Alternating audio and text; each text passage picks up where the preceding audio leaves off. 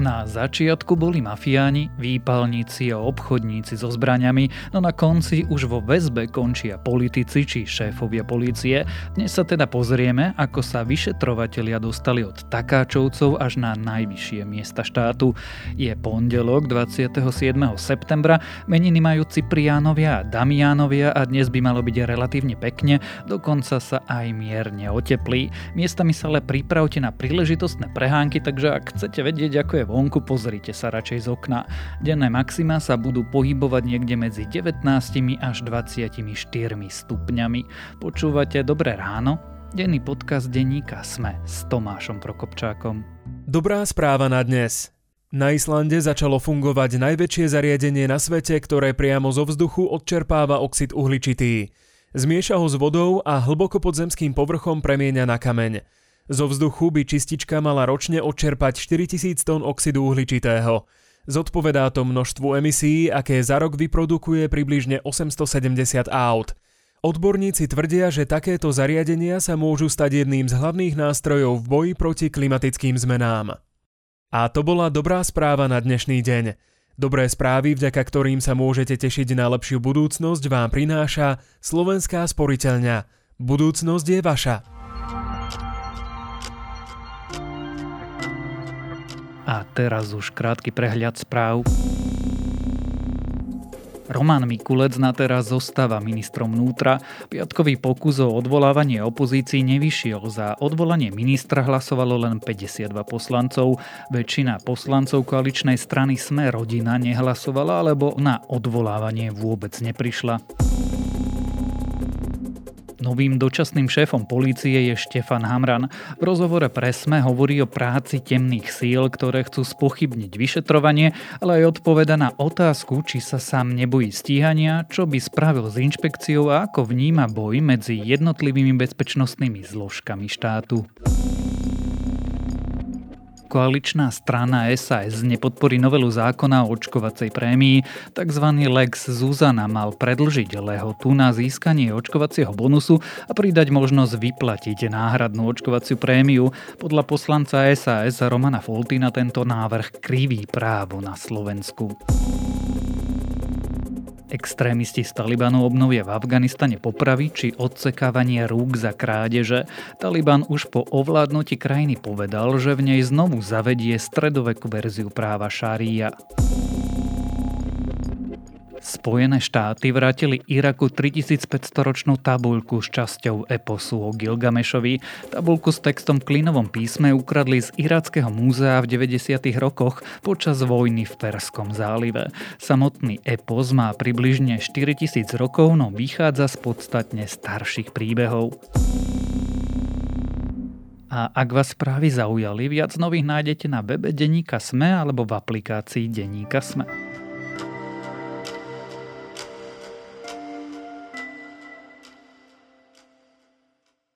Keď začali vyšetrovať mafiánov, asi vnaka netušili, že nakoniec skončia vo väzbe aj šéfovie polície, oligarchovia a špekulovať sa bude o vrcholových politikoch. Pritom koaličnú krízu aj vojnu na polícii či na prokuratúre odštartovalo ešte vyšetrovanie, ktoré začalo pred nástupom vlády Igora Matoviča a Eduarda Hegera. Ako sa z rozloženia mafiánskej skupiny takáčovcov stalo stíhanie chobotnice previazanej v celom štáte, sa dnes budem pýtať reportéra denníka SME. Romana Cuprika. Toto sú muži, ktorých prokuratúra považuje za mafiánsku skupinu. Korene údajných takáčovcov siahajú až do 90. rokov. Do tejto vetvy majú patriť aj dvaja bývalí policajti Národnej kriminálnej agentúry. Aj pre nich žiadajú väzbu. Roman je koniec roka 2019. Čo sa práve vnáka odohráva? Deje sa taká veľká akcia s názvom Apač, ktorá je zameraná proti skupine takáčovcov. V jeden deň vtedy obvinili 19 ľudí a o pár dní neskôr sa objaví informácia, že zadržali aj posad tejto skupiny Ľubomíra Kudličku. Prezývaný Kudla, podľa našich informácií ich mali policajti zatknúť po tom, čo začali spievať ľudia z kriminálneho prostredia. Kudlička toto všetko považuje za výmysel. S tým, že až teraz nedávno sa môžeme dozvedať z tých výpovedí, že ten Kudlička sa vlastne tým policajtom sám zdal, lebo videl, že už je zle a bolo to súčasťou nejakej jeho taktiky ale veľmi mu to nevyšlo, lebo bol aj napriek tomu odsudený na 25 rokov za objednávku vraždy podnikateľa Romana Krajčího. Pripomeňme pre poslucháčov, kto to takáčovci boli v tých eh, časoch 90. Eh, a ranných 0. rokov. Tak o, bola to jedna z tých tedajších hrubokrkých, agresívnych mafiánskych skupín, dá sa povedať taká tá klasická mafiánska skupina, nazvaná podľa svojho šéfa Takáča ten zomrel, tak neskôr vlastne táto skupina ako jedna z mála to prežila takú tú očistú po páde Mečiarovej vlády. Oni sa nejako tako pretransformovali, respektíve neboli už až tak viditeľní. To ale neznamená, že by na Slovensku ďalej nepôsobili. Boli vo viacerých miestach, celkom sa tak akože rozliezli po tom Slovensku a Naďalej sa venovali takému výpalníctvu, násilnej trestnej činnosti, podozrivým obchodom a podobne. Kedy teda tí, ktorí odmietali nejakým spôsobom platiť za tzv. ochranu, im bol poškodzovaný majetok, či už zapálené motorové vozidlá, prípadne aj nejaké nehnuteľnosti. Konec koncov, akože tie detaily tej ich trestnej činnosti uvidíme onedlho na súde, keď sa to bude rozoberať. Ak si dobre spomínam, to nebola úplne sofistikovaná kriminalita, bolo to všelijaké pašovanie, obchody so zbraniami, vypalovanie, vraždy. Čo má spoločné takáto mafiánska skupina stvorená 90. rokmi s tou kriminalitou bielých golierov, o ktorej sa posledné mesiace rozprávame? Tým, že ako som hovoril, že oni prežili rozkladanie takých tých klasických mafiánskych skupín, ako boli Černákovci a Piťovci, tak ono sa ukazuje, že oni to prežili vďaka spolupráci s políciou a tajnými službami a podobne. Čiže oni mali veľmi dobré kontakty v týchto miestach. Vďaka únikom, najmä z polície, oni vedeli, že kedy sa robí aký záťah, čo sa vyšetruje, čo sa nevyšetruje a dokázali si zaplatiť aj nejaké nevyšetrovanie.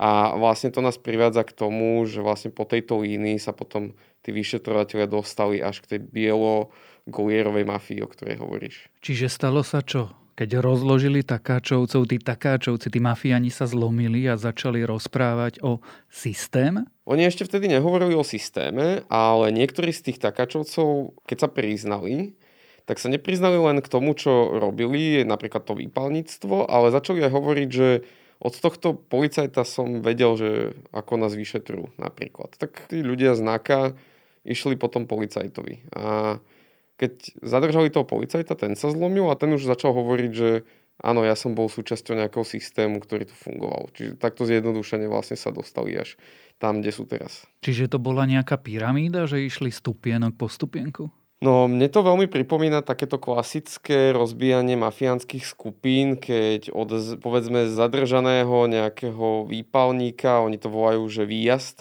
tak nejakého takého člena výjazdu, sa dostaneš až k tomu vrcholnému bosovi celej tej skupiny, tak toto je niečo podobné, ale nie úplne presne. Rozdiel je v tom, že teraz sa bavíme o viacerých skupinách, ktoré spolu spolupracovali. Čiže vlastne tam išla policia tak, že keď zadržala takáčovcov, tak dostala sa k Ľudovitovi Makovi, ktorý bol šéfom kriminálneho úradu finančnej správy. On bol ako keby že šéf daňových kriminalistov, ktorí riešia daňové zločiny, niečo ako policia, ale po oblasti financí. A ten, keď sa zlomil, tak ten už opísal, že ja som bol externý spolupracovník nejakej skupinky bodorovcov, ktorí boli zase na polícii. Čiže fungoval tu nejaký systém, o ktorom hovorí aj ten samotný Mako, ale nebola to taká tá klasická mafiánska skupina s jedným šéfom, s jednotným velením a podobne. Skôr to vyzerá tak, že tu bolo viacero takých skupiniek, ktoré keď bolo treba, tak spolu spolupracovali a tým, že Slovensko malé a navzájom sa poznajú, tak aj preto sa NAKE podarilo vlastne postupne jednu tú skupinku po druhej rozoberať. Čiže nemôžeme povedať, že organizovaná zločinecká skupina okolo Norberta Bodora spolupracovala s Takáčovcami? Takto by som to ešte nenazval. Nemyslím si, že to robili akože programovo, že na tých stretnutiach, ktoré mali v tej budove oproti prezidiu, že si povedali, že a tak tu prišla požiadavka od Takáčovcov, poďme jej vyhovieť. Skôr tí jednotliví členovia alebo spolupracovníci tejto skupiny s tými takáčovcami spolupracovali. Ako hovorím, že nebola to jedna organizovaná skupina s jednotným velením, ale boli to viaceré skupinky, tie tvorili niekedy viac, niekedy menej nezávislí jednotlivci a tí si mohli robiť aj vlastné kšefty. A každopádne, ale v tomto prípade si myslím, že pomáha to, že to Slovensko je malé, každý každého pozná a vyzerá to tak, že každý s každým aspoň raz za čas zakšeftoval a vďaka tomu potom vedia jeden proti druhému vypovedať, keď sa zlomia. Čiže existujú ľudia, akési styčné body, ktorí, e, ako ľudový Máko, ktorí robili s tými, aj tamtými, aj onými a majú na každého niečo. Áno, áno. Dokonca on tak aj o tom hovorí, že oni to aj o sebe vedeli, že za kým majú ísť, prípadne dostali od nejakého známeho odporúčania, že tento je tiež v systéme, s ním sa dá niečo vybaviť, aj môžeš to skúsiť, možno sa podarí, možno sa nepodarí a tak. Keď človek to počúva a rozmýšľa nad týmto, znie ako by tu kradli a korumpovali vlastne úplne všetci. Nemyslím si, že kradli a korumpovali úplne všetci. Problém bol aj v tom, že tí, ktorí nekradli a nekorumpovali, tak sa na to prizerali. Keď sa bavíme o ľuďoch v systéme, policajtov, vyšetrovateľov, ľudí na finančnej správe a podobne, ja sám som počul o rekord viackrát také informácie, že no tak to sme vedeli, ale čo mi už s tým, akože vtedy bola iná doba, nedalo sa, keby si sa ozval, tak ťa vyhodia, ešte dostaneš trestné oznámenie za ohováranie, lebo nebudeš to vedieť dokázať a podobne, že celková tá atmosféra a spôsob, akým tie štátne služby fungovali, tak neprijalo to tomu, aby dochádzalo k odhaľovaniu takejto činnosti Duplom treba povedať, že inšpekcia ministerstva vnútra, ktorej úlohou je stíhať trestné činy policajtov, bola až do volie veľmi pasívna a až teraz sa prejavuje jej sila, keď rozoberá tým očistec, ktorý vyšetruje práve tieto kauzy, o ktorých sa bavíme. Hovoril si, že sa nedalo, lebo človeku hrozil vyhadzov, alebo teda stíhanie a to sa zmenilo, lebo dnes práve sledujeme. Možno to trochu nadinterpretujem, ale si obranu toho systému voči niektorým vyšetrovateľom. Viacerí ľudia, ktorí sú z toho prostredia, to takto interpretujú, že prichádza k takému zlomovému bodu a k tomu naozaj, že už otvorenej vojne, keď sa tá druhá strana bráni. Povedal by som to takto, že už to nie je o tom, že by si sa bál niečo povedať, lebo vie, že tvoj nadriadený je v systéme a zničí ťa to. Hej? Že teraz je to skôr o tom, že aké má druhá strana nástroje, aby, ktoré proti tebe môže použiť. No tak teraz sú podozrenia, že jedným z takýchto nástrojov je špecializovaný tím pod Dianou Santusovou na inšpekcii ministerstva vnútra. Nie, že by to bola celá inšpekcia, ale že je to jeden tento tím. Ukazuje sa, že oni majú silné nástroje, ktoré doteraz až tak veľmi nevyužívali, ale môžu teda tomu vyšetrovateľovi zavariť, môžu na ňo nasadiť agenta, odpočúvať ho a podobne. V podstate ako klasický policajt. A v tomto sa to zmenilo, že tí viacerí tí policajti už nechodia do práce s tým, že nemôžem si robiť svoju prácu. Dávajú im ich nadriadení najavo, že môžete vyšetrovať slobodne, ale zase na druhú stranu musia čakať skôr útoky z iných strán. To je náhodička, že inšpekcia pracuje práve teraz. No to, či to je náhoda, alebo to nie je náhoda, ukáže ďalšie vyšetrovanie. Skúsme si zhrnúť teda, o čom sme sa tu rozprávali. Polícia začala stíhať a dostala do väzby takáčovcov. Tí sa zlomili a začali rozprávať nielen o svojich zločinoch, ale aj o ďalších zločinoch. Vďaka tomu dostali Ľudovita Mako a ďalší, ktorí sa zlomili a začali rozprávať o zločinoch s politickým krytím, vrátane zločinov šefov polície a oligarchov, ako je Jozef Brhel alebo Výboch. Tak? Áno, no vlastne našim zámerom smečku bolo trošku vnieť svetla do toho, že ako to vyšetrovanie vyzeralo a čo znamenajú jednotlivé tie akcie ako Judáš, Bože mlyny, očistec, mýtnik a podobne. A teda odporúčam poslucháčom si to pozrieť aj u nás na webe, kde máme takú prehľadnú infografiku o tom, že ako to vlastne začalo tými takáčovcami a postupne ten strom sa rozvetvoval, ako sú tie jednotlivé skupinky prepojené, ktoré neskôr tá polícia rozoberala. Čiže je to tak, ako hovoríš, že začalo to fakt proste napríklad takým Zemanom, ktorý bol nazvime to, že... Obyčajný výpalník. Obyčajný výpalník, ale mal blízko k tomu bosovi Kudličkovi. Hej, že bol to taký, povedzme, že stredný až vyšší manažment v rámci tej skupiny takáčovcov a ten, keď sa zlomil, už vedel všeličo porozprávať. Porozprával Namakova, ktorý sa zlomil, ktorý síce bol ešte externý spolupracovník Bodorovcov, ale už chodil na ich stretnutia, už vedel o nich niečo porozprávať. A takto sa postupne zlomili tí ľudia. No a vlastne aj tá infografika ukazuje čitateľovi, že ako to postupne prebiehalo, lebo už dostávame takú spätnú väzbu, že proste bežní ľudia sa absolútne strácajú, že ktorá akcia je aká akcia, kto je s kým, kto je proti komu a podobne tak sme sa to snažili trošku takto objasniť. Položím logickú a veľmi pochopiteľnú otázku. Sme na konci? Alebo ešte môžeme čakať stíhanie, treba aj väzobné, ľudí na ešte vyšších miestach spoločnosti? Všetci, ktorí sa na tom vyšetrovaní nejako podielajú, hovoria, že sa blíži nejaké veľké zatýkanie alebo že sa blížime už k tým špičkám. Niečo naznačujú už výpovede napríklad Františka Imreceho a a Suchobu v kauze Mýtni, ktorí hovoria o úplatkoch pre Petra Pellegriniho. Pellegrini bol v tom čase štátnym tajomníkom na rezorte financií. 150 tisíc eur mal dostať v krabici od šampanského cez oligarchu Miroslava Výboha. Môžu si robiť srandu zo šampanského, koľko chcú. Ja som také šampanské od pána Výboha nedostala už vôbec nie. Je podľa mňa na mieste očakávať, že v najbližších mesiacoch tá policia naozaj môže zatknúť aj nejakých vrcholových politikov alebo bývalých vrcholových politikov. Nebolo by to nič prekvapujúce vzhľadom na to, ako sa to vyšetrovanie vyvíja. Je teda aj celkom možné, že to, čo sa teraz deje, tá vojna na policii, je aj vyústením toho, že, že ak sa niečo nezmení teraz, tak už potom bude naozaj neskoro a, a vlastne tí ľudia pôjdu do väzby a to už to vyšetrovanie bude nezastaviteľné. Čiže sa boja? Ja stále musím rešpektovať prezumciu neviny. Nevidím tým ľuďom do hlav, že či sa boja alebo nie, ale myslím si, že viacero ľudí na Slovensku nespáva pokojne a tie výpovede proste, či sa im to páči alebo nepáči, tak k ním smerujú. Môže sa nakoniec ukázať, že to nebola pravda, ale minimálne tí vyšetrovateľia sa k ním blížia a oni to vedia. Opýtam sa na záver trošku inak. Keby ti niekto koncom roka 2019, keď NAKA rozložila skupinu takáčovcov, povedal, že sa tu budeme dnes rozprávať o tom, či pôjde do väzby Peter Pellegrini. Veril by si? Tedy by som si to len ťažko vedel predstaviť vzhľadom na to, že dôvera moja aj dôvera širokej verejnosti v políciu a jej schopnosť akože odhaliť takúto rozsiahlú to je až že systematickú korupciu a systematické zneužívanie právomoci bola úplne mizivá. Tu sa kauzy topili v úplných zárodkoch typu hlas podobný hlasu Roberta Fica alebo Gorila.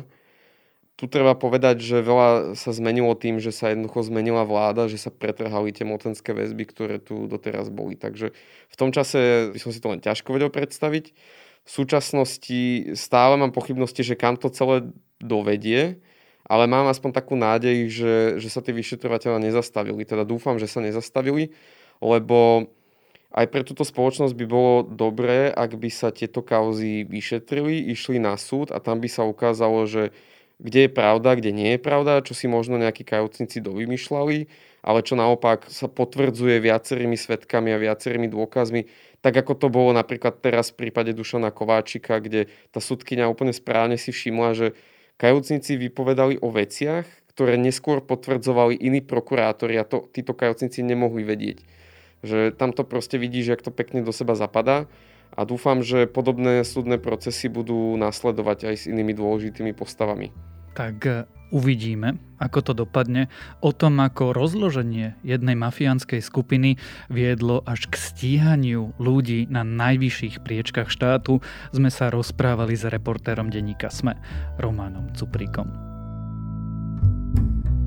Klimatické zmeny vidieť všade okolo nás. Ak ich chceme spomaliť, môžeme triediť odpad, sadiť stromy, šetriť vodou alebo jazdiť do práce na bicykli – alebo sa môžete pridať k niečomu väčšiemu. Oveľa väčšiemu. Investujte a pridajte sa k ďalším investujúcim pre lepší svet.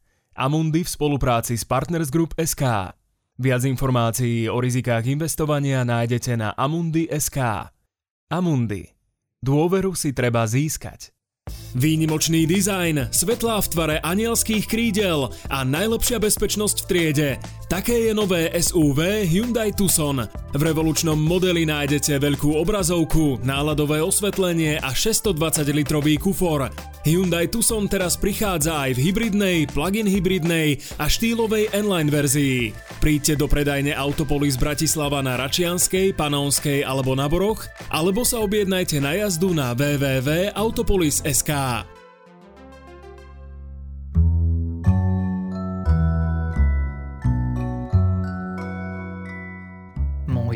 dnešným odporúčaním je nový album Kevina Martina, ktorý je o čosi známejší pod menom svojho projektu The Bug. Novinka Fire je skvelým výletom do modernej britskej mestskej hudby kombináciou dubstepu, grime, dancehallu a raga. Hudba je to pritom veľmi angažovaná a aktivistická, nevyhýba sa spoločenským a politickým problémom či klimatickej zmene. Každopádne odporúčam počúvať niekde, kde dokážete vnímať všetky tie subbasy. A to je na dnes všetko. Majte pekný štart do nového týždňa a dávajte na seba pozor. Počúvali ste Dobré ráno, denný podcast denníka Sme s Tomášom Prokopčákom a pripomínam, že dnes vychádza aj štvrtá epizóda nášho nového podcastu Odsúdený na neúspech. Tento raz je o práci a o tom, že ak pochádzate z osady, prácu by ste aj chceli, no bariér, ktoré musíte prekonať, je skrátka extrémne veľa.